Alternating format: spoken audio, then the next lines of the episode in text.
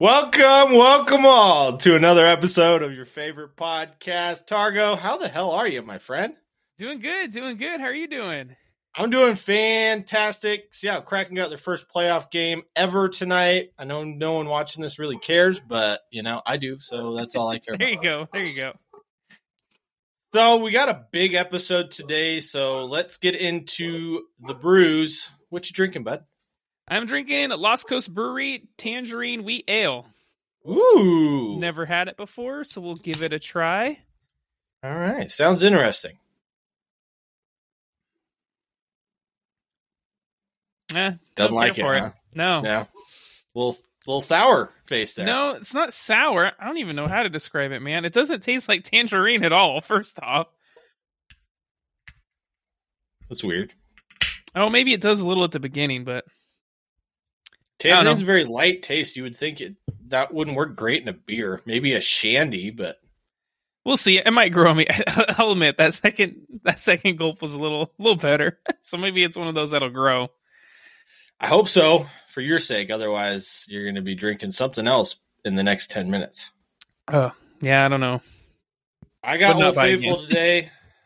Humble Abodes peanut butter porter, heaven in a glass. Man, with how much humble abode you drink, they should be paying us for for this advertisement. Yeah, well, that's the goal, isn't it? Anyways, those are our brews. Let's get some banter. Welcome to Brews and Banter. Today we are covering a lot. Champions League second leg previews, a review of the games that happened April 13th to 17th, and Europa our League. strikers, Europa League, and our favorite strikers in world football. Now, these are favorites, not who we think are the best, just who we like to watch. So it's 100% biased. With that, Let's get into it. make sure to check out our Facebook, our Facebook group, Instagram, TikTok, YouTube channel to see uh, Targo's face when he drinks these beers. Because that one was, uh, yeah, not great. Uh, make sure to go one? to Redbubble.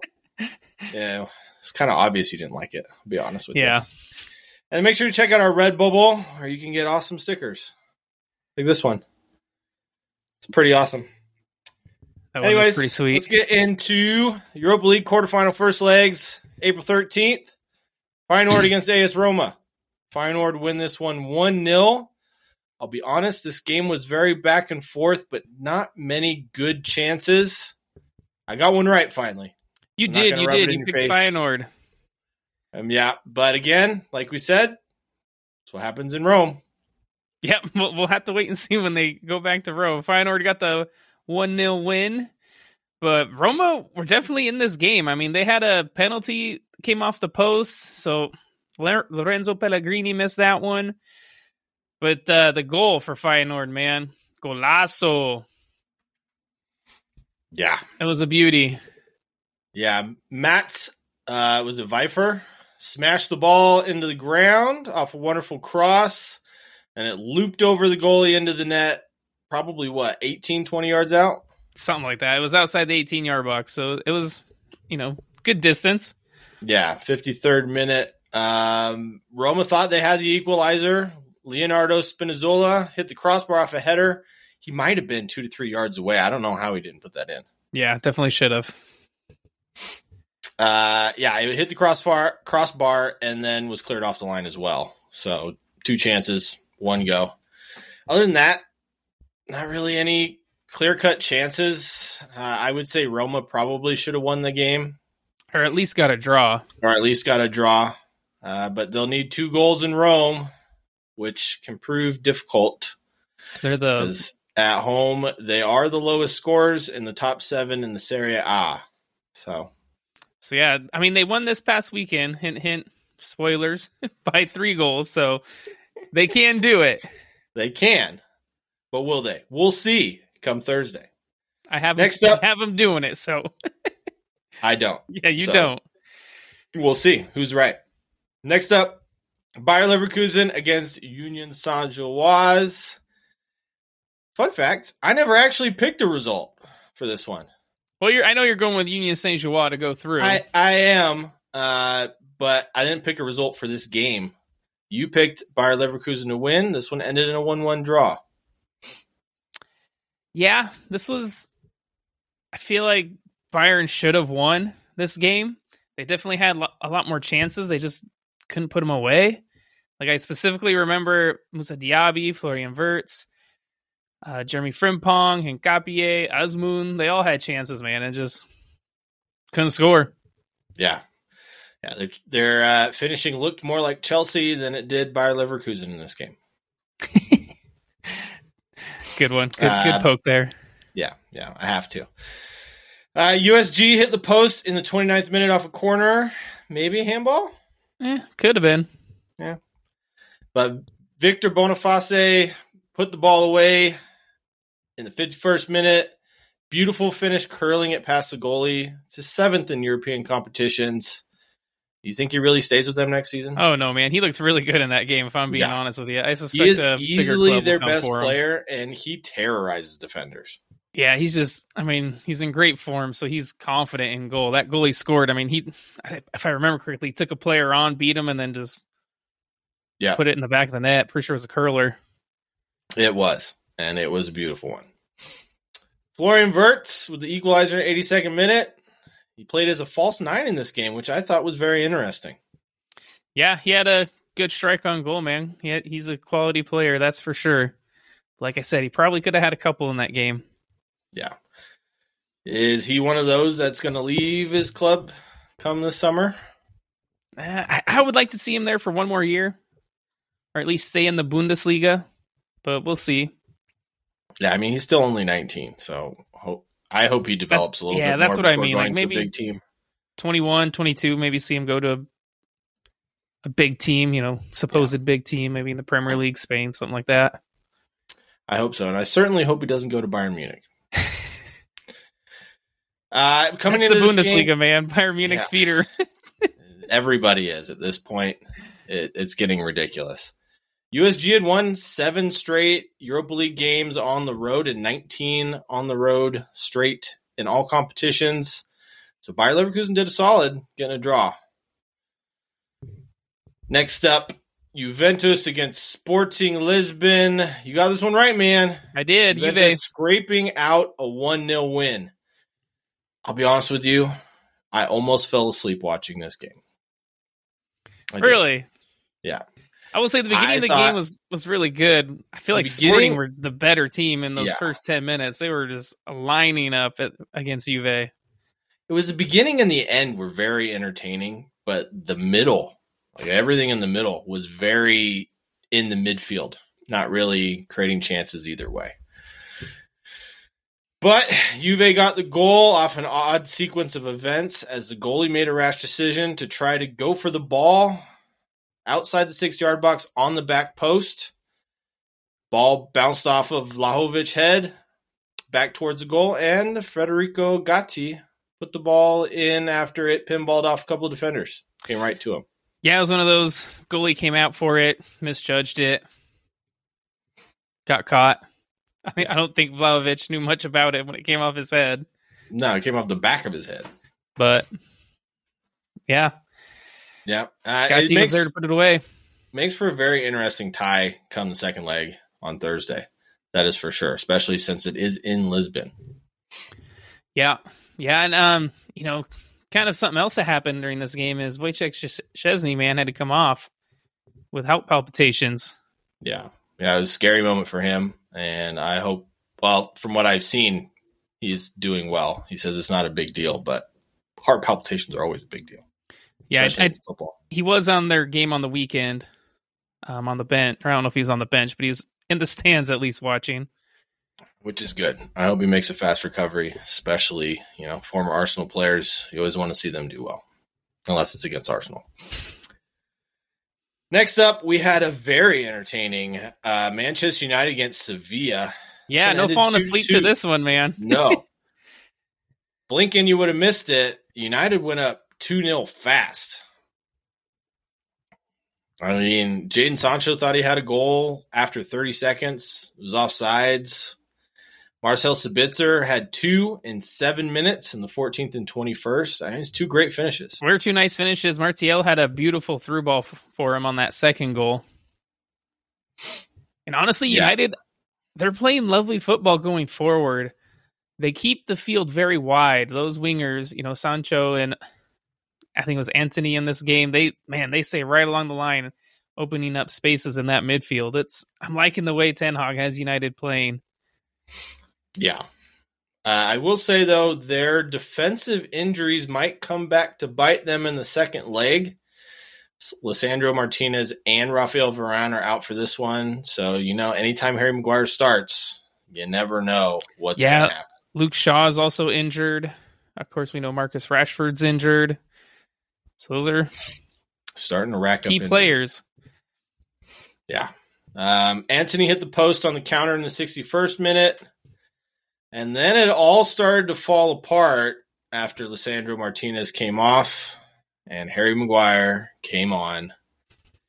Malacia own goal in the 84th minute gave Sevilla some hope off of uh, Jesus Navas cross. Did I thought it was a De Gea own goal at first, man, not Valencia. Yeah. Because it looks like it. I mean, I don't know. It hits David De Gea and then goes in as well. So Yeah. I guess because it goes from Malacia to the goal. I guess so. I, I don't know how that was ruled. Um, it was an odd, odd double deflection there. I don't think De Gea knew much about it. No, no, he didn't.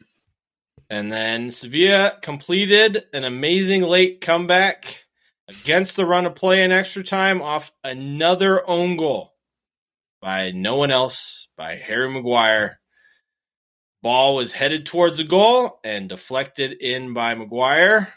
This was a weird one, man. I'm pretty sure like like someone was trying to hit it across, like across to another player, but it Mhm. hits Maguire on the head and then completely redirects it towards the goal. Like the ball originally Yeah, was it not was even not going towards goal at all. No, it was I It laughed like a when I square ball that. as a header, and he's like, "Ooh, ball." I mean, he didn't know much about it. The poor guy. I mean, honestly, it was a lot of bad luck on his part. But yeah, I laughed. I That got was I got a chuckle out of it too. that was funny. Just like, oh man, poor guy can't catch a break. He really can't. He's he's not As terrible. fun as it is to make fun of him, I, I can't blame him too much on that one. No, I can't either. Um, and then yeah, the injury to Lisandro Martinez, man, that's worrying for Manchester United. Looked like a knee injury. I think it was a broke a bone in his foot. Yeah, was it? Yeah. Okay. Still not good. It's going to be out for at least the rest of the season. Hopefully, he's back sooner rather than later. Okay. Before we get into the English Premier League, I just wanted to hear your thoughts real quick on uh, the news coming out Thursday evening. That would be April 13th. Uh, that the EPL is going to ban betting sponsorships. It was 20 to 0. All teams voted to ban betting sponsors who currently occupy 40% of the sponsors in the Premier League. Honestly, I didn't even know this was going to happen. It was the only thing on the docket apparently for the uh, the club's meeting or Premier League meeting on the 13th. So I know there was rumors, but I didn't think it was going to happen this soon, especially with games still left to play in the season. Well, I'm guessing they'll probably wait till the end of the season before this. Yeah. Yeah. I'm just curious what it does for some of these clubs and uh, you know, the money obviously coming in. Well, yeah, I mean, if you look at the teams that are sponsored by you know these betting teams, they're all towards the lower half of the table. I mean, you got Bournemouth, Fulham, Everton, Leeds, Newcastle, West Ham, Southampton, and then Brentford, who's a little bit above that. But for the most part, they're you know the, the lower in the league teams needing that money. Yeah, well, except for Newcastle and their No, I guess Newcastle, Their owner group. yeah, yeah, they don't need the money anyway, so they don't. I don't think they really give. A, But you know, you never know. Might give a chance for a- bigger sponsor. I know some of those teams are now kind of American owned with Fulham, I think, and Bournemouth. So could give should a chance, interesting. Yeah. yeah, for some other sponsors. hmm All right, to the English Premier League on April fifteenth, we had Aston Villa against Newcastle. This was a big game, especially for Aston Villa, searching for European football next season. I didn't think I would say that at all this season, but Unai Emery again, great job. Aston Villa won three 0 Wow, did I mean I predicted them to win, but not three 0 Yeah, this was one of those. I- Aston Villa were definitely good, but Newcastle, I think, also had a bad day. Like they just didn't quite quite up to the races, weren't quite as sharp, and so I also think that played a factor. But you know, credit to Newcastle or Aston Villa, man, they they put their chances away. I mean, that they did. Ollie Watkins hit the post inside 30 seconds, and then you know Jalen Ramsey put Villa ahead after Ollie Watkins headed it down for him. That was uh, 11th minute. I mean, and it was it was all Villa in that game. Yeah. Ollie Watkins continuing his fine form. He got two in this one. Between him and John McGinn, I feel like those two with their resurgence, it's made Villa quite a, more dynamic team. Honestly, and that's credit to Unai Emery because I mean, you remember watching these players back when Steven Gerrard was a coach. They they weren't doing nothing, and I think under mm-hmm. Unai Emery, they've definitely had a resurgence in their career. One hundred percent. And these especially aren't no spring those, chickens either. Yeah. yeah, especially you know the Ollie Watkins and John McGinn. Yeah, so, Emi Buendia as well. They're playing fantastic now. And honestly, a shout out to the player that Unai Emery brought in when he first arrived was uh Moreno. I thought yeah. he tore it up on that left side, man. Yeah. He looks fantastic. He slots right into that team. He didn't need no, you know, no, I mean, no time like to get it, settled. Yeah, it, didn't he have an assist in his first game too? Yeah, and he's Something just like the the way he creates space. You know, he's he's one of those fullbacks that can get around a player, you know, very much a willing runner. And I think Unai Emery kind of saw him when he was in Spain and picked him right up. Yeah, finally got the money to be able to. Next up, Chelsea and Brighton. This one was actually a lot closer than I thought it would be. We both picked Brighton, and Brighton won two to one. Honestly, it was close on paper, but Brighton completely outplayed Chelsea in that game. They did. Um, I mean, Chelsea did have a lot of chances in this one. They just couldn't put anything away. I mean, even their one goal was, I would say, was a lucky goal, deflected shot. Mm-hmm. But I think Brighton, Brighton could have had more than two. Uh, definitely, one hundred percent. But Brighton got put ahead, or uh, Conor Gallagher put Chelsea ahead off a deflection, as you said, and then that guy Welbs, Danny Welbeck, equalized in the 42nd minute, heading in across after coming in for a injured Evan Ferguson. Is that worrying sign for Brighton fans? No, I don't think so. Okay. Not when you got Solly March, Alexis McAllister, Allister, Mitoma, Moises Caicedo all in that area. This is true, but Evan Ferguson's one of those young and upcoming players. And the form he's in, you did not want to see an injury happen to him, especially at this point in the season. I don't know how serious it is, but you don't want to see that. No, you, you don't want to see it, but I don't think it'll hinder Brighton too much. Speaking of players in that midfield, the winner eventually came from a golazo. Where the spider makes its web. 35 yards out. Julio Enciso. Man, was this a pile driver of a shot? Holy cow. You could see it coming too, because he was all over the place before the goal. I mean, he had lots of time as well. Yeah. He, he put all of his foot through that ball, 40 man. yards out, took a couple touches, and just bam. I didn't think Kepa needed to move. Just let it go in. he no should have stood there and admired it. yeah. But first league win ever at Stamford Bridge for Brighton. Um, uh, Kaoru Mitoma is he what Chelsea fans want Mykhailo Mudryk to be? Oh, of course he is. I mean, Mudryk did start in this game. He got, I guess you could call the assist. Wasn't much of a assist. He was just the one that passed it to Conor Gallagher who took his shot and it deflected. But Mitoma's the player, man, that yeah, Chelsea wish they had bought. He's he can go around defenders, he's creative, he gets he's quick, he can finish. He he might be one of the most technically sound footballers in the whole Premier League, not just between these two teams. Oh, you're not wrong. And you know, I know Frank. I, I don't think he knows what his lineup is yet. He made a bunch of changes in this game. Well, Graham Potter didn't know either. Pulisic started in this game, so Badiashile, I think, was also starting. Uh, Reece James, I don't think started. Yeah, I saw he came on as a sub. yeah, so I mean, there strange. was, you know, are they saving him for Real Madrid? I don't know. Probably not. But Chelsea, that that club is in shambles, man. It's an absolute shambles. Yeah.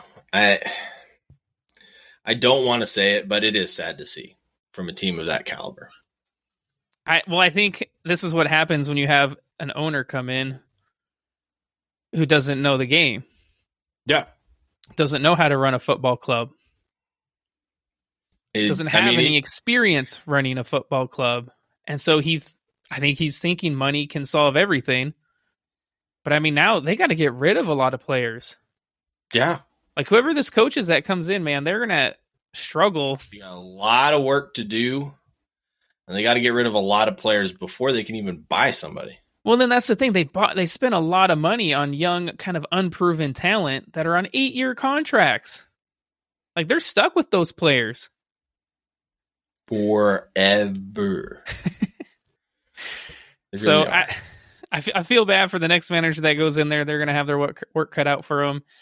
I think Chelsea fans can probably expect to see Chelsea maybe hovering in that area for for, probably next- at least another yeah. season. I would say so too. And yeah, it's going to take a project and some time and some patience. But Todd Boehly's definitely treating this team like you would treat a major league baseball team. Spend a bunch of money, get a bunch of players, and it works in baseball. It does not work in football. You don't necessarily have quite the teamwork that in baseball as you do in football. Yeah, no. You, I mean, mean, don't it- need any teamwork in baseball. I think you do a little bit, you know, for you know your pitchers and catchers and your infield your infield players. Yeah. yeah, you need a little bit, but as far as like actual teamwork, where every single piece has to work in harmony for it to work. Well, I mean, you have to know how the other player, you know, how they react to certain situations. You know, what kind of balls do they play? You know, do I need to show for the ball? Do I need to run? You know, away or come forward for it? Mm-hmm. How do they defend? You know, it's it's, it's all things you pick up playing with players on how they play, and it's they don't know how each other plays. No, they haven't been together long enough to figure it out. Yeah. All right. Well, time will tell what happens to Chelsea. We all know that they're probably going to finish the bottom half of the table for the first time in a long time, either way. So, speaking of bottom half of the table, Everton took on Fulham. This one ended three to one for Fulham. I know you picked a draw. I picked Fulham to win. I wasn't super confident about that pick, by the way, but turned out good for me. Probably the most I've picked in a week yet. So I'm going to enjoy it while I can. Yeah, he did good this man this week, man. I did. Harrison Reed put Fulham up on the 22nd minute after Harry Wilson hit the post. Dwight McNeil leveled it on the 35th minute. Harry Wilson put the wayside ahead on the 51st with a brilliant team goal. And then Daniel James, remember him? Former Manchester United player. Yeah, man. He made it three for Fulham on the 68th minute. Got a lucky bounce, set him up, put it in. Fulham finally get a win. It's been a while. Honestly, I'm disappointed in Sean Dyche and Everton for not getting anything from this game. The way Fulham have been playing. Away from home for Fulham, Everton at home. And you know, you expected winless in their Sean Dyche to come in and start in. shoring up that defense, you know, stop allowing goals, getting clean sheets. That's, this wasn't a clean sheet, and they haven't been getting clean sheets. No. So they're they're in trouble. They're still down in that fight for relegation. They're sitting in 17th place on Yeah. 27 points, only out of the relegation zone on goal differential. So, I mean, this Fulham team, we've seen him crumble here the last few weeks, losing Mitrovic. Silva, you know, his kind of temperament issues, trouble that he's been getting in.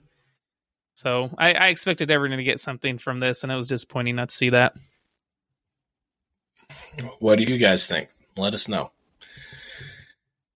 Next up, we had Southampton against Crystal Palace. We both picked Palace to win, and man, Southampton looked bad. I'll be honest with you. Yeah, they're But they're Crystal Palace did- man.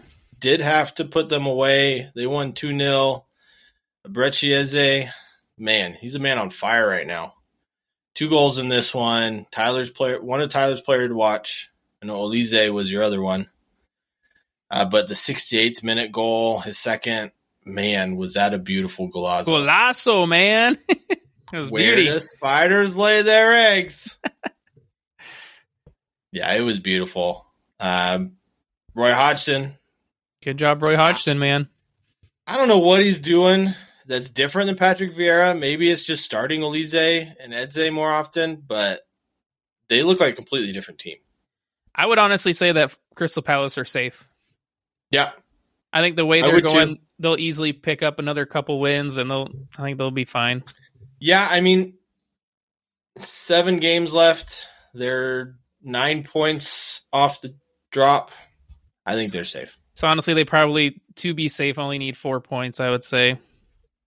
I would almost say three is probably good from here. Nine points up. I can't see any team towards the bottom picking up nine to 12 points. No, not when they're all playing each other as well. Yeah, exactly. Next up, we had probably one of the most entertaining matches of the weekend Tottenham against Bournemouth. I said Bournemouth might get something out of this game. I only picked a draw. You picked a Spurs win, and Bournemouth shocked us all with a 3 to 2 win over Tottenham Hotspur at the Tottenham Stadium. Yeah, you know things were going good for Tottenham. Heung-Min Son, man, he put Spurs ahead on the 14th, and then my. And I'll be honest, for most of that first half, it. they, they looked like the better team. Tottenham did. for the first half. Yeah. Uh, until Matías Viña leveled it on the 38th minute for Bournemouth. And then comes the second half. Tottenham, who used to be a second half team for most of the season, decided, you know what? We're just not going to show up in the second half. Because Dominic Solanke put Bournemouth ahead on the 51st minute. Yeah, Davinson Sanchez, man, he tried to poke the ball away, and it he poked it right to Solanke, and he got subbed off. He was a, he came he got subbed on, and then he got subbed off in that game. Feel Yeah. feel a little bad for him. He was getting some boos around that stadium. He has not been playing very well anytime he comes on the pitch, though, for Spurs. No. But And then. Spurs tied it up in the 88th. Danjuma, man, he leveled it. Yeah. Uh, I did you think Harry Kane was offsides for that goal? Uh, no, for me, it's it's close, but no. I mean, he was offside, but did he interfere with the goalkeeper? Is the issue, and it looks like the goalkeeper saw it the whole way. Uh, except for when it passed his body, I guess. I mean, he saw it coming and where it was Yeah, going. and, I don't. I don't think the goalie stood a chance on that shot, anyways. So, yeah, I think it was a correct call on the field, but it didn't matter because Dango Ouattara got the winner for Bournemouth in the 95th minute. What a game it was! So sorry, Tottenham fans. No, I'm not. I'm not. You lose again. You're dropping points on the top four race. I mean, this loss really opens up fifth place. Like, Oh yeah, it does. I mean, Villa are now three points behind Tottenham. Brighton are four points with two games in hand. Liverpool, six points behind with one game in hand. This could go any way. Yeah, I think this kind of solidifies Tottenham. Well, not quite, because Tottenham play Newcastle here. I think is their next game, I believe. It's very poss- very possibly. And so be. I think that game will decide where who finishes in fourth place. Yeah, I mean Newcastle are three points above Tottenham. They do have a game in hand. I just I don't I don't see with the form of Newcastle recently, other than their loss to Villa on the weekend. I don't I don't see them dropping that many points. Well, hopefully they lose three here to Arsenal. Well, I, three is still less than six. Last time I checked. Well, like I said, if Tottenham beat Newcastle, though, Yeah, it'd be very interesting, especially with that game for Newcastle against Arsenal. It might mean big things for both teams come to that game. Speaking of, uh, well, I guess I can't really segue into that because we still. I was to say, what was your segue there, buddy? I was going to go. Speaking of title one. race, Manchester City beat Leicester City three to one. I'm going to do it anyways. Let's go. Okay, Manchester City up, huh? Yeah, I'll go back up. Uh, Manchester City dominated this one. They were up 3 0 inside of 20 minutes. Erling Haaland got two. John Stones getting the best pick of the bunch. Haaland's at 32 goals this season. Tied I mean, Salah. one was a PK. Tied Salah. He's got two goals to go with eight games left. So this game, I mean, I can tell you how it went. City went up three goals, dominated Leicester. Leicester were sitting back, didn't didn't look like they were even awake. They weren't even like trying. It seemed like in this game. You know what it seemed like to me was one of those preseason games where it's like kind of, because guess what? Manchester City made a bunch of changes at halftime. Yeah. or around But- halftime, and and then and then okay, Leicester kind of came alive. Then I think the changes helped Leicester City. All the changes Man City made, and you could tell Man City they dropped down a gear. It was more about keeping possession. Uh, Leicester got a goal back, and they had a couple chances, but it never felt like they were going to get anything. You know what I mean? No. no. I mean, it felt like maybe a goal, and they got one, but I don't think anything more than that out of this game. I mean, City were cru- on cruise control the entire game. Yeah. Which City are looking really good, man. They're looking really freaking good They're right looking now. Really good. They have a game in hand on Arsenal. We'll get to the point separation and how close that is when we get to the Arsenal game. Yeah, I'll, I want to talk about that, but I want to go over the Arsenal game first. Yeah, I do too. Uh, So- But City's next game in the Premier League against Arsenal At the Etihad. at the Etihad. Well, yeah, at the Etihad. Uh, they got FA Cup game against Sheffield United, which they're not going to play all their starters anyways. So And they got a game against Bayern Munich. Yes, yes, which we'll get to here in a second. Then we had Wolves against Brentford. Um, before I get into the scoreline, I just want to say we were talking about how little amount of goals Chelsea have scored this season. Well, Brentford has more goals than Chelsea. Um, I was listening to Roy Keane talk about it, and man, was he lit up about the fact that Brentford has more goals than Chelsea this season. Every team above Chelsea has more goals than them. Yeah. Yeah. And even And, uh, Crystal Palace even- below them. Say even Bournemouth below them. Leeds United below them. Leicester City below them all have more goals than Chelsea. I think the most depressing one is Leicester City because they have uh, what is that? Eleven goals more scored. Yeah. That's sad. They also have uh, Nineteen points. over 20 goals more conceded, it looks like. Yes. Yeah. Or not quite, 15. 15 quite. goals. Uh, but Wolves win this one 2 0. Uh, you got this one right. Brentford, I'll be honest with you, never looked like winning this game. Uh, Wolves were easily the better team for me. And Diego Costa got his first goal for Wolves in the 27th minute. Uh, it was pretty lucky. Oh, yeah, it was one of those. Stab at like, the ball. Defender hits the ball into his foot, and it goes in. yeah, it was. He didn't know anything about it. Mm-mm. Almost a deflection. about time, man. It was. He's been playing for him since what? December? Since forever, feels like. Yeah, I feel like I've been watching like him it. play, and he doesn't. I don't know. I've I've never been yeah. a big Diego Costa fan. I haven't either. He's ancient. He's up there. Yeah. Uh, was there a foul from David Raya on uh, Toti? Should I have been a definitely think it should have been a PK. Yeah. Um, I didn't see anything that would make me disbelieve you. I think they're going to have to come out and you wrong. apologize to Brentford on this one. Yeah. Pretty obvious Um, miss. Yeah. I mean, I don't think they'll care because it was David Raya who plays for Brentford. Or sorry, yeah, it was the other way around. So, yeah, and, For and Wolves. Wolves. won this game, so I don't think they'll come out and apologize to him. But Hwang Hee Chan made it two on the 69th minute with a poacher's finish. Uh, it was magnificent little run from Matheus Nunes. I don't know if I'd call it little man. He he had to work his butt off. Oh, It it was a very long run, yes, and it was very impressive. But yeah, he kind of threw it into the mixer. It bounced around, and Hwang poked it right in. Man, he was there to finish it up. Yes, he did. Okay. Now to the game that we've waited to talk about because I skipped the game.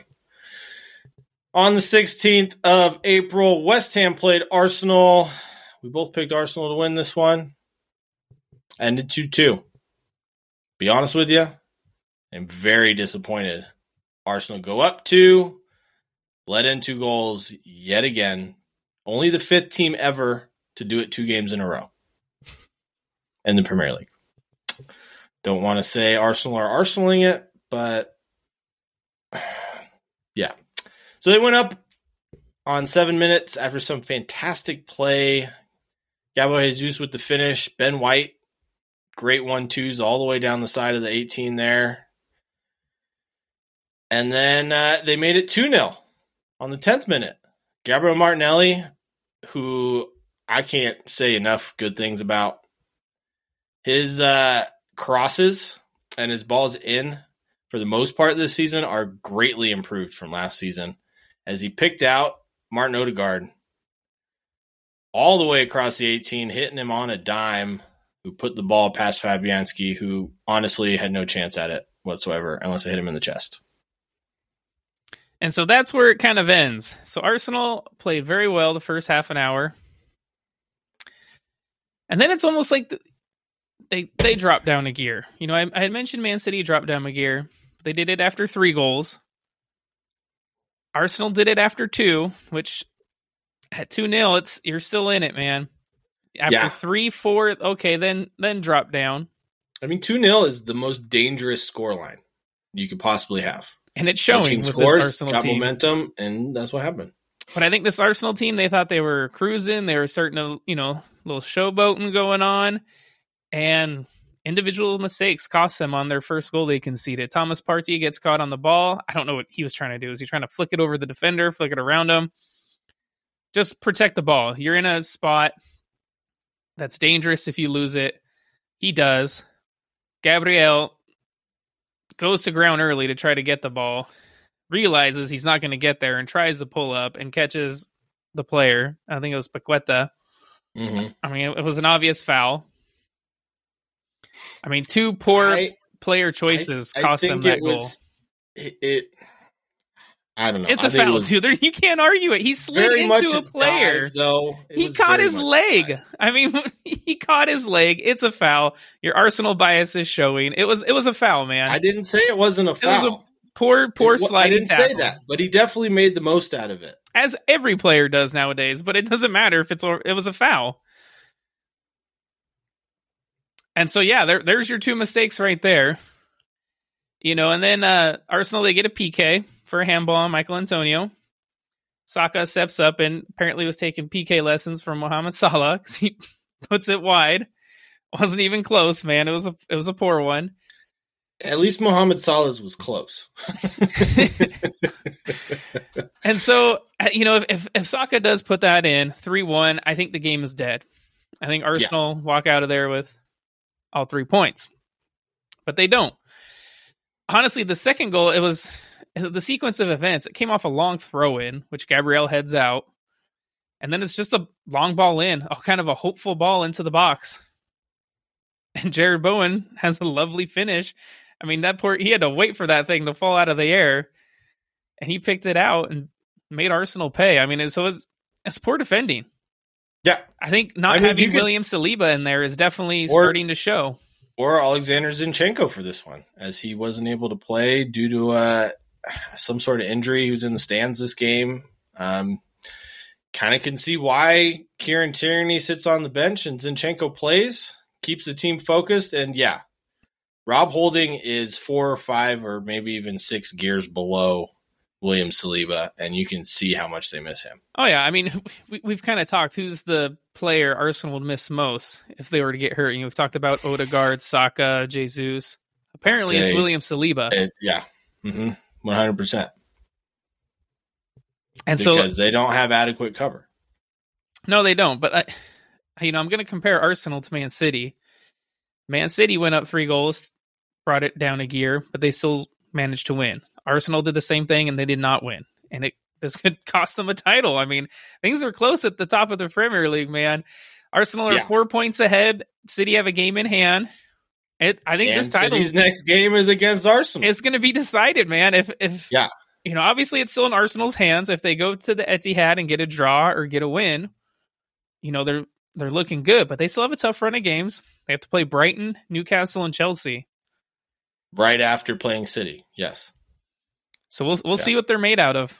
They have to play Southampton next as their next game on Friday, and so they they need to win that game and emphatically they need to get some confidence going into this City game. Yeah. Yeah. I know Mikel Arteta will light a fire under their asses, but it's can you stay focused? Can you handle the pressure? And right now, they're And- crumbling under it. I will say, Man City looked a much better team right now, and Man City looks it's scary, man. good. They literally look like Scary they will not lose a game. This Arsenal team, well, they've drawn their last two. They've After being 2 0 up as well, which is even more worrying. yeah, yeah, it is. Speaking of 2 0 up, Nottingham Forest played Manchester United. United won this one 2 0. Uh, we both picked United to win this one. Uh, I will say, though, Antony putting in a man of the match performance. Put the side ahead on 32nd minute. Bruno Fernandes hit the crossbar in the second half, and then Diogo Dalot made it 2 0 in the 76th. His first Premier League goal. Beautiful assist from Antony in this one as well.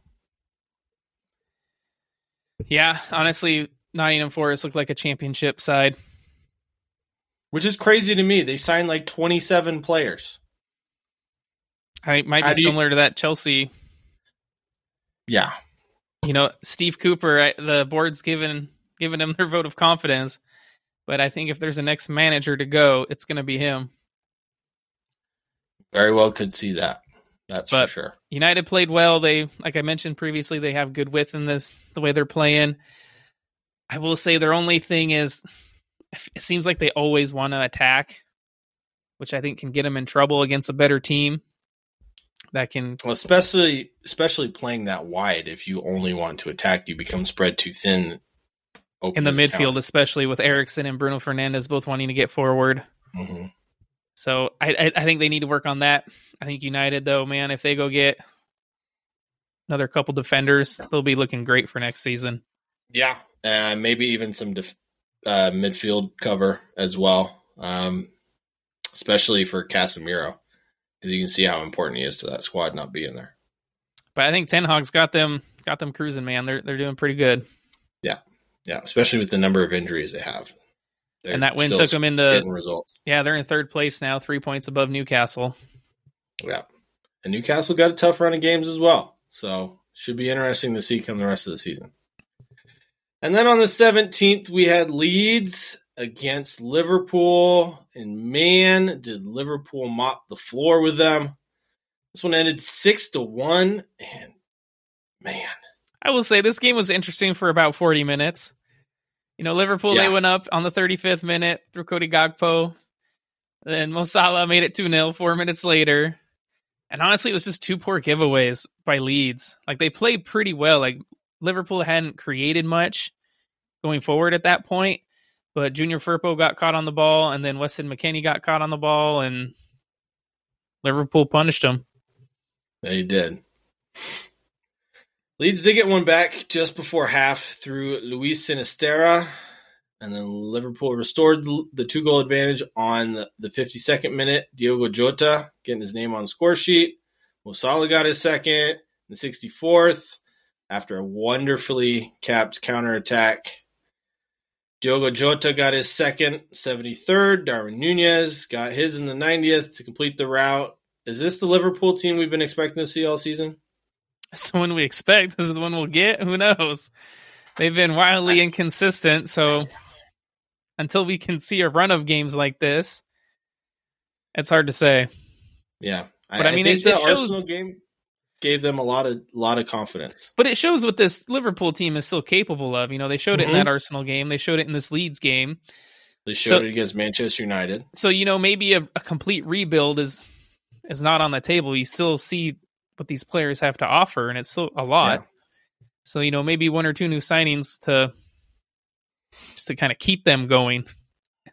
Yeah, So that they a don't falter in some of these midfield games. Yeah. especially. Yeah. How about Leeds though? Leeds are in trouble, man. They're in trouble. They've lost their last two games now. They're sitting in 16th. 29 points, just a couple points above relegation. They're in the thick of this battle. You got to win some games. Yeah, yeah. Speaking of relegation battle, I mean, the Bournemouth are on fire right now. They've won three of their last five. Wolves seem like they're safe. I mean, the way they've been playing. Um, West Ham are playing pretty good. They've only lost one of their last five. So, would you say that it's down to essentially Leeds United, Everton, Nottingham Forest, Leicester City, and Southampton, with Southampton being the ones probably guaranteed to go down at this point? Yeah. I know I don't see Crystal Palace or Wolves getting brought down into that. Bournemouth have been playing well. I think West Ham are just about out of it, but not quite. But it, it's yeah, it's Leeds, Everton, Forest, Leicester, Southampton are definitely in trouble. yeah, yeah. And the, I mean, the crazy thing is, is out of those, Leeds have the most points out of their last five games, which is two wins. Yeah, yeah, six points. Everton has five, but Nottingham Forest, Leicester City, and Southampton have won in their last five. It's, it's, it's so going to be down to the wire, but it's, yeah, it's it, crazy to see Leicester down there with the talent they have on that team. Right? Like I would say, out of all those teams, Leicester have the best quality players. Squad, one hundred percent, one hundred percent. All right, let's move on to La Liga. Targa, what do we have? All right, man. We have Villarreal against Real Valladolid. We both said Villarreal would win this game. They, they did, did not. not. They lost one, two to one. Selim Amallah scored early in the second minute, and then Valladolid doubled the lead through Jawad El Yamiq in the 34th. But Villarreal did get one back from Etienne Capoue in the 74th. Remember him? I do. I do. Plays right next to what's his name? He used to play for Arsenal. Coquelin? Yes, Francis Coquelin. So that yeah, was on I mean, a way to waste way to waste your win against Real Madrid. Way right. Go, that was on the 15th of April, and also on the 15th we have Athletic Club against Real Sociedad. I said Sociedad would win. You picked a draw. Well, Inaki Williams got both goals for Athletic, and they won 2 0. Yeah.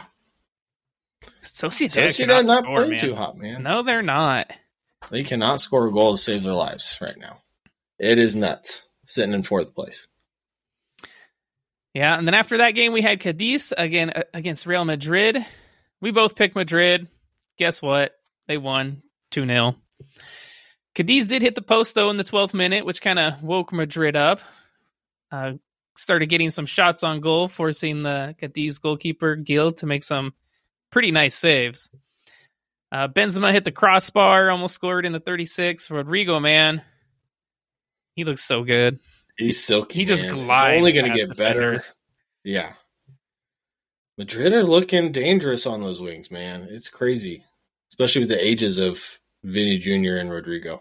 Yeah, but you wouldn't suspect the goal scorer, man. Nacho. Nacho! 72nd, man.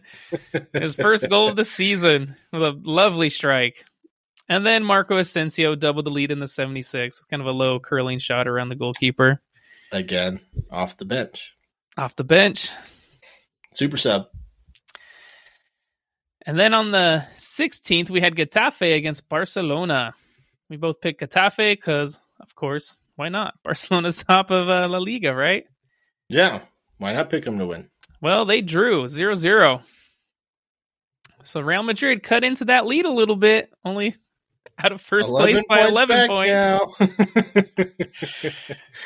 So you're saying there's a chance? Yep. Uh, no, no, I don't. No, I don't either. But, but you should have heard some of the excuses Xavi was saying, man. Oh, he was complaining about the pitch. The grass was too short. It had just rained. He was saying they've been playing in the evenings. This game was in the afternoon, so it was sunny and sun was in their eyes. I don't understand that. The grass is too short, which would speed the ball up but it rained, which would slow the ball down. So they contradict each other. It not not if sense. it's a light rain, it can speed it up. But yeah, it was just I mean, Pedri, Pedri hit or not Pedri. Barcelona hit the post a couple times, but Pedri, man, it looks like Barca are missing Pedri and Dembele, De Jong. None of them have Yeah. been playing recently, so I think they need them back. Yes, one hundred percent. And then after that Barcelona game, we had Atletico Madrid against Almeria. We both picked Atletico. You said Griezmann would get a goal. Guess what? He did. He gets the scoring started in the fifth minute with a header. He's a man on fire, man. But guess what? He didn't get just one. He got two goals. As Atletico won 2 1. Um, Leo Baptistao, he leveled things up for Almeria in the 37th off of like a deflected cross, I think, shot, whatever it was. It went in. But it was a poor giveaway from Angel Di Maria in the middle of the park and kind of set Yeah, Almeria up. Yeah, Angel Correa, not Di Maria. Yeah, Angel Correa, sorry. Wrong Argentine. But yeah, man, Griezmann, he got his second, scoring off a cross, but Atletico could have had more. yeah, they game. should have. It shouldn't have been this close. Um, yeah, man, Griezmann's a man on fire. It's got to be the pink hair, man. It's got to be it. It must be. He he is tearing it up since the World Cup. Probably.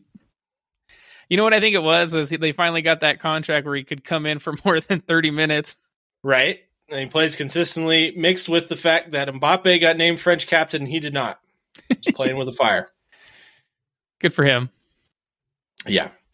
Off to the Bundesliga on the 15th of April. We had Bayern Munich against Hoffenheim. We both said Bayern Munich, and it ended in a draw. 1 1 in this one. Benjamin Pavard scored in the 17th minute for Bayern. And then Hoffenheim tied things up through Andre Kramaric in the 71st with a lovely free kick. Beauty, I can't man. believe Beauty. he still plays for Hoffenheim, man. Kramaric is a stud. Yeah, especially where Hoffenheim, they're towards the bottom of the table in 13th place. Yeah. They've had a good little run here. They had three wins before this game. Yeah, I mean, three wins and a draw in their last five. Picking up points, getting that much closer to safety for them. Yeah, I mean, this game was Bayern having chances and not finishing them. And at 1 0, only 1 0 up, man. Yeah. The other team's going to think they're in it.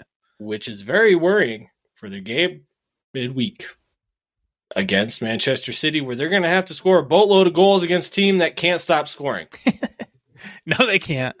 Yeah. Next up, we had RB Leipzig against Augsburg. Leipzig win this one three to two. We both picked Leipzig, but man, did they make it a close one for us. Arne Maier scored for Augsburg in the fifth minute. Kevin Kampl leveled it in the tenth. Timo Werner got two quick goals in the 32nd and 35th with a beauty for his 100th Bundesliga goal. Yeah, it wasn't. It was a beautiful goal. Yeah, I mean, Augsburg got one back through Ruben Vargas in the 82nd minute, but Timo Werner, man, something about him in the Bundesliga, he just he plays so much better. I would have liked to have seen him stay one more season in the Premier League. Yeah, I think Chelsea was probably the wrong team for him, honestly. But I remember that. that. That was that year they got all those players like Ziyech and mhm, Frank Lampard was playing FIFA career mode, just picking up players. yeah, and now Todd Boehly's doing it. So, and he got Frank Lampard back. So we'll see how that turns out for him. He went to the the promising section in FIFA.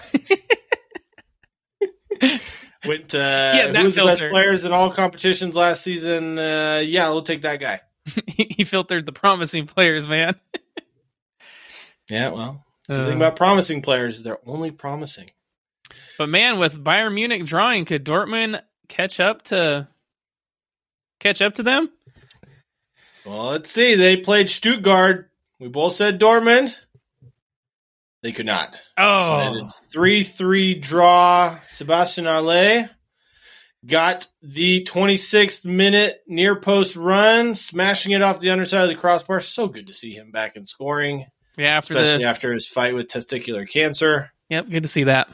Yeah, Donyell Malen got the 33rd Gets a second goal for Dortmund. Collected the ball at the top of the box off the corner. Shrugged off some defenders. Slammed it into the net. Good little run by him. Yeah. And then Konstantinos Mavropanos, second yellow card in the 39th.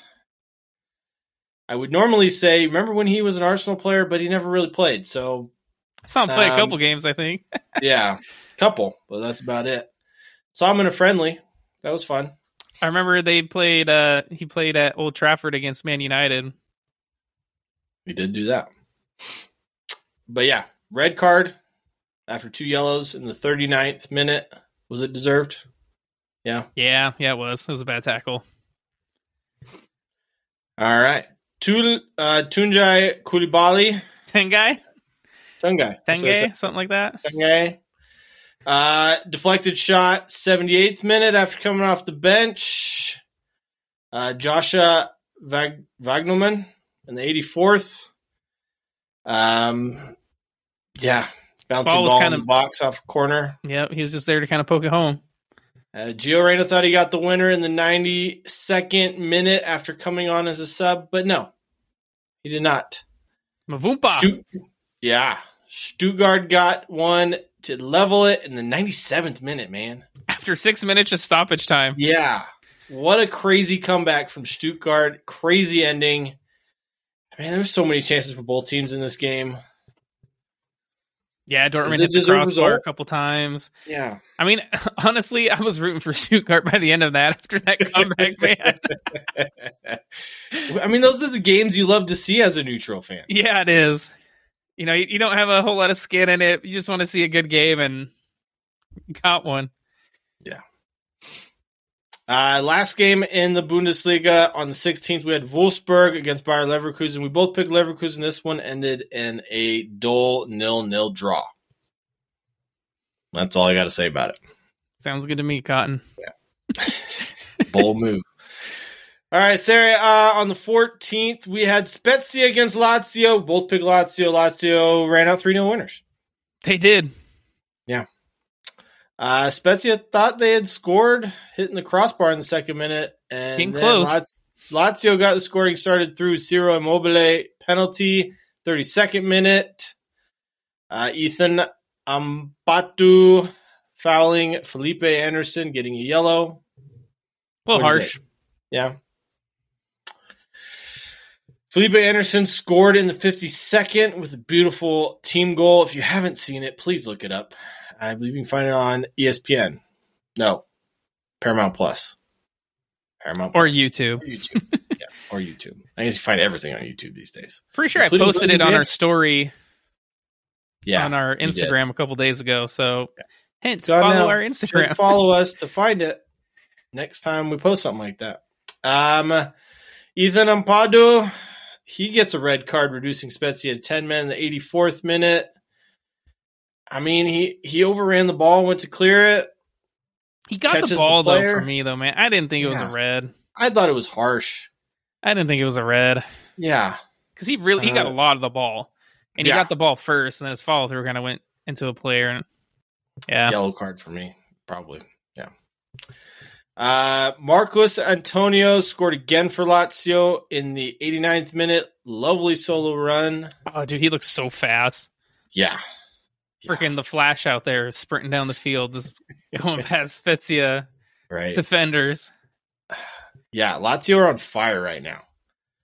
I think Um, they got second place on lock Four right of now, their man. last five. I mean, if Napoli keep dropping points, they're making it seem like they have a chance. They don't, but they make it seem like they could catch No, them somewhat. man. They're definitely putting a gap between second and third. That's for sure.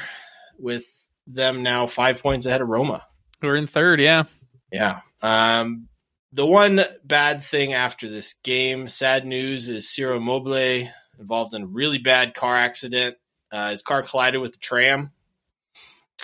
Uh, he suffered fractured ribs and spinal injuries. Uh, most likely will be out the rest of the season. So that's sad to hear for Lazio. You know, Ciro Immobile has been the ever-present forward for them. yeah, it's For kind of been their star as long as man I- over the years, scoring their goals. Yeah, definitely.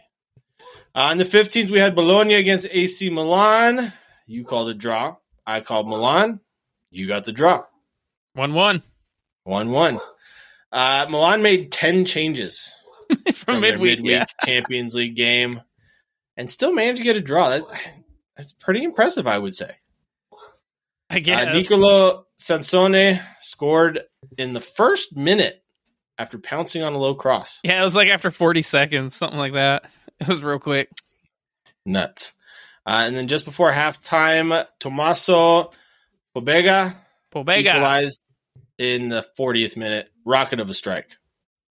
Yeah, it was a goal you could tell was coming. Yeah. Um, and it ended 1 1. Next up, we had Napoli against Hellas Verona.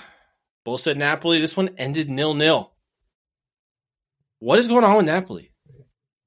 Victor Osimhen was out injured, but he came back. He came on as a sub, I think, for the last 20 minutes. He hit the crossbar. So, yeah, I mean, uh, Verona had a chance to win it at the death.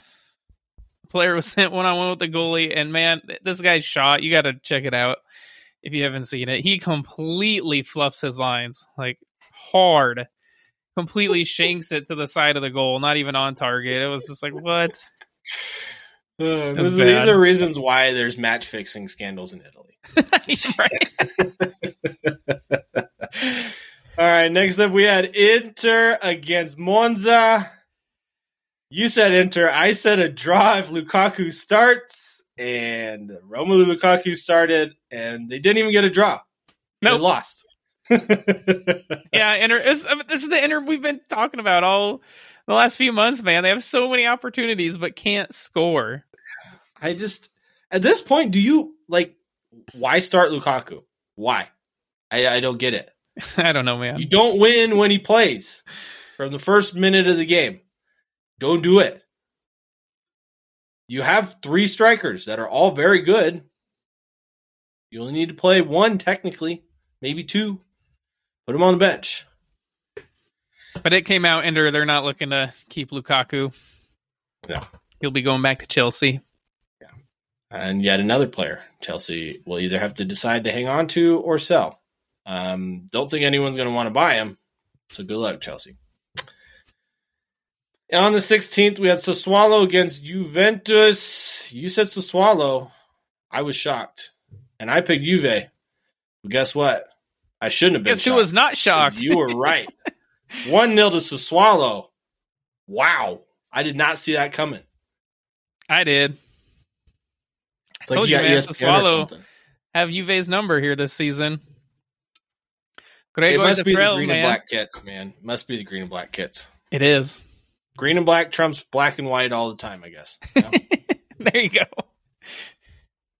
but yeah, I mean, Gregoire Defrel scored in the 64th minute. Poor giveaway in the box by Juve. Uh, and then questionable lineup. Oh, For for, sure, man. No, No Federico Maria. Chiesa, no, No Angel Di Maria. They all came on as subs, of course, Yeah. but Yeah. You, not the best You wanna- lineup. You don't want to give a team like Sassuolo confidence, especially later in the game. You want to put them away early. But who No, am and I? that doesn't help Juve for their Champions League. Uh, It does not. Run. Does not. Keeps them five points back of Atalanta, still in seventh. So they're not even in the European places. AS Roma against Udinese. Win in Rome, man. You picked Roma, I picked a draw, and win in Rome, win in Rome, win in Rome. 3 0. yeah, I had Win in Rome, mentioned the previously do. in the show that they need to score two goals here against Feyenoord. Well, they got three this weekend. Uh, goals from Gerardo Bove in the 37th. After Bryan Cristante hit the post on a PK, he kind of followed it up, put it away. And then Lorenzo Pellegrini in the 55th, after a lovely through ball man from Andrea Belotti, who put it on a plate for Pellegrini. He had a he had a good Yeah. run to set him up. And Roberto Pereyra, man, remember him from Watford? His Watford days in the Premier League. He had a PK, saved it after a handball. And then- 69th minute. Nice. And then yeah, and stop second half stoppage time. Tammy Abraham gets on the score sheet, hitting in across. Yeah. Um, I will say Tammy Abraham's impressed me since going to Roma. He When did you look at last that year. Roma team on paper, how they struggle to score goals. This year he he hasn't been firing in the goals like he was last year. He struggled a bit this year. Either way, on paper, that Roma team should have no problem scoring. Well, they're in third place, man. They're not doing terrible. No, they're not. Um, but you should have confidence going into that second leg in the uh, Europa League. I'm hoping, hoping so. Speaking of European games, let's get into our Champions League second leg previews. Some of these we're just going to go through because it's already over for the most part. Still got to play the game, but I don't know if those other teams stand a chance. So, first up, Napoli, AC Milan. This one is in Naples on the 18th of April. Napoli currently down 1 0 to AC Milan. How do you see this one going? Dude, that Maradona Stadium's going to be rocking. I think Napoli. I think this one might end two one and go to extra time, maybe even PKs. But I think Napoli go through. I'm going to go 1 0 during regular time and then another goal from Napoli in extra time. But I still, either way, I think we both expect them to go through at this point. Um, Victor Osimhen, he- he'll play some part in this game. I think he'll be starting this game. yeah. Well, hopefully for them, it doesn't go into extra time because I don't think he can last 120 minutes after being out injured. But we'll see. Next up, Chelsea against Real Madrid. This one at Stamford Bridge. Chelsea are down 2 0. Real Madrid flying high right now, and God, they look good going forward. Chelsea are the exact opposite right now. Uh, they do not look good going forward. Do they stand any chance? No, I think Real Madrid win this two one. Uh, I'm going to go with 3 0. Real Madrid. Yeah. Either way, Madrid's going through. I, I don't. Yeah. Anyways, the 19th, we got Inter against Benfica. Inter winning away from home with a massive result 2 0. Benfica stand any chance in this game? Or does experience prevail? I think they stand a chance for sure. You know, I I picked them to go through. So did I. I don't think they will.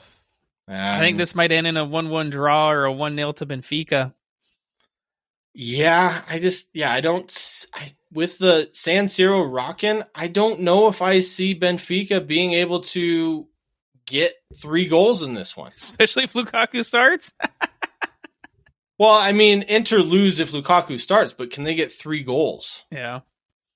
away from home with a very young and you know inexperienced squad when it comes to these situations i think you might be right speaking of you being right bayern munich manchester city manchester city walloped bayern munich 3-0 in the first game sadio mane suspended and fined after his altercation with leroy sane without sadio mane or with Sadio Mane, did Bayern Munich stand a chance in this game? I don't think so. No, not the way Man City are playing, man. I, yeah, Yeah, I don't um, see him going through at all.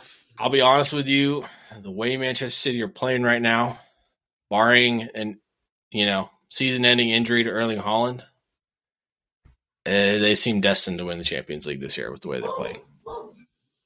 Them or Real Madrid. So that next uh, semifinal looking like It'll be a tasty one. yes, it will. So let's change gears and let's not go with facts or reality. Let's just go with Our imagination. who are our favorite strikers in world football that are currently playing. I know we had to, I had to be more specific because you uh, said, well, it's easy if it's just the greatest strikers, period. So currently who are playing. your favorite strikers that currently play football? So I got to tell you, man, I really don't have favorite players anymore. You know, back don't when I was younger, Yeah. probably teenager, I definitely had, you know, my favorite players that, you know, I'd get the posters. Nowadays, I, Clearly, yeah. so I don't, I don't really have favorite players anymore. Um, do I have players I like to watch? Yes. Do I have players that I think are very good? Yes. So this was kind of tough for me yeah. you know, I, some players came to mind. Obviously, Victor Osimhen right now, Erling Haaland, Robert Lewandowski. But I think one of my favorite players to watch is Kylian Mbappe, man. Watching Solid him at the choice. World Cup was a lot of fun. Watching him bring France back into that final against Argentina. You know, I'm, I'm counting Mbappe as a striker.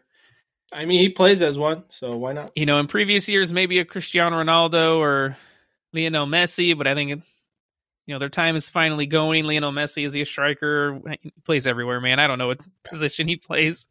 Somewhere on the right. The Wanderer, I believe. Yeah. It's not winger, it's Wanderer. So for me, my favorite striker right now is Kylian Mbappe. All right. Yeah, I have I have similar opinions. I, I don't know if I have favorite strikers per se. I have favorite players, but they're not because of their on the field antics. It's more of off the field, like personalities. I, Okay. I have favorites, but on the field, I'm I've never really been a you know one man show kind of guy. I like the way a full team plays, personally. So this one was hard for me too. So I went back in time a little bit to a guy who's still playing. Uh, I mean, three players came to mind when I thought of this. It was Olivier Giroud, uh, Leandro Trossard when he played for Brighton, Okay. and Ivan Toney. Kick around with the boys. Yeah, Ivan Toney because man, is he an expert at banter? I love watching him. He didn't take no shit from nobody, and man can score goals. Leandro Trossard, he just he plays everywhere amongst the front three. I love seeing players like that that can play multiple positions. On the left, the right, false very- nine. Striker number ten. I mean, he can do anything, and he's showing it for Arsenal. And what a signing he's been! But I preferred him for Brighton just because it's easier to root for a team that's an underdog. But I went with King Oli himself. We both went with French players. I went with the all-time leading goal scorer I went with the from future at all time leading goal scorer. yeah, yeah, exactly. Uh, because I don't think Oli's going to hold that record for much longer. The way Mbappe's scoring goals, but he's an old school number nine man. Still has one of my, favorite goals ever, man. That scorpion kick. Yeah, yeah. I just he always scores goals. It might not be the prettiest, but he's there. But he also does score the prettiest. So he's got everything in his locker. He's ancient now, but man, he can't help it that he looks this gorgeous.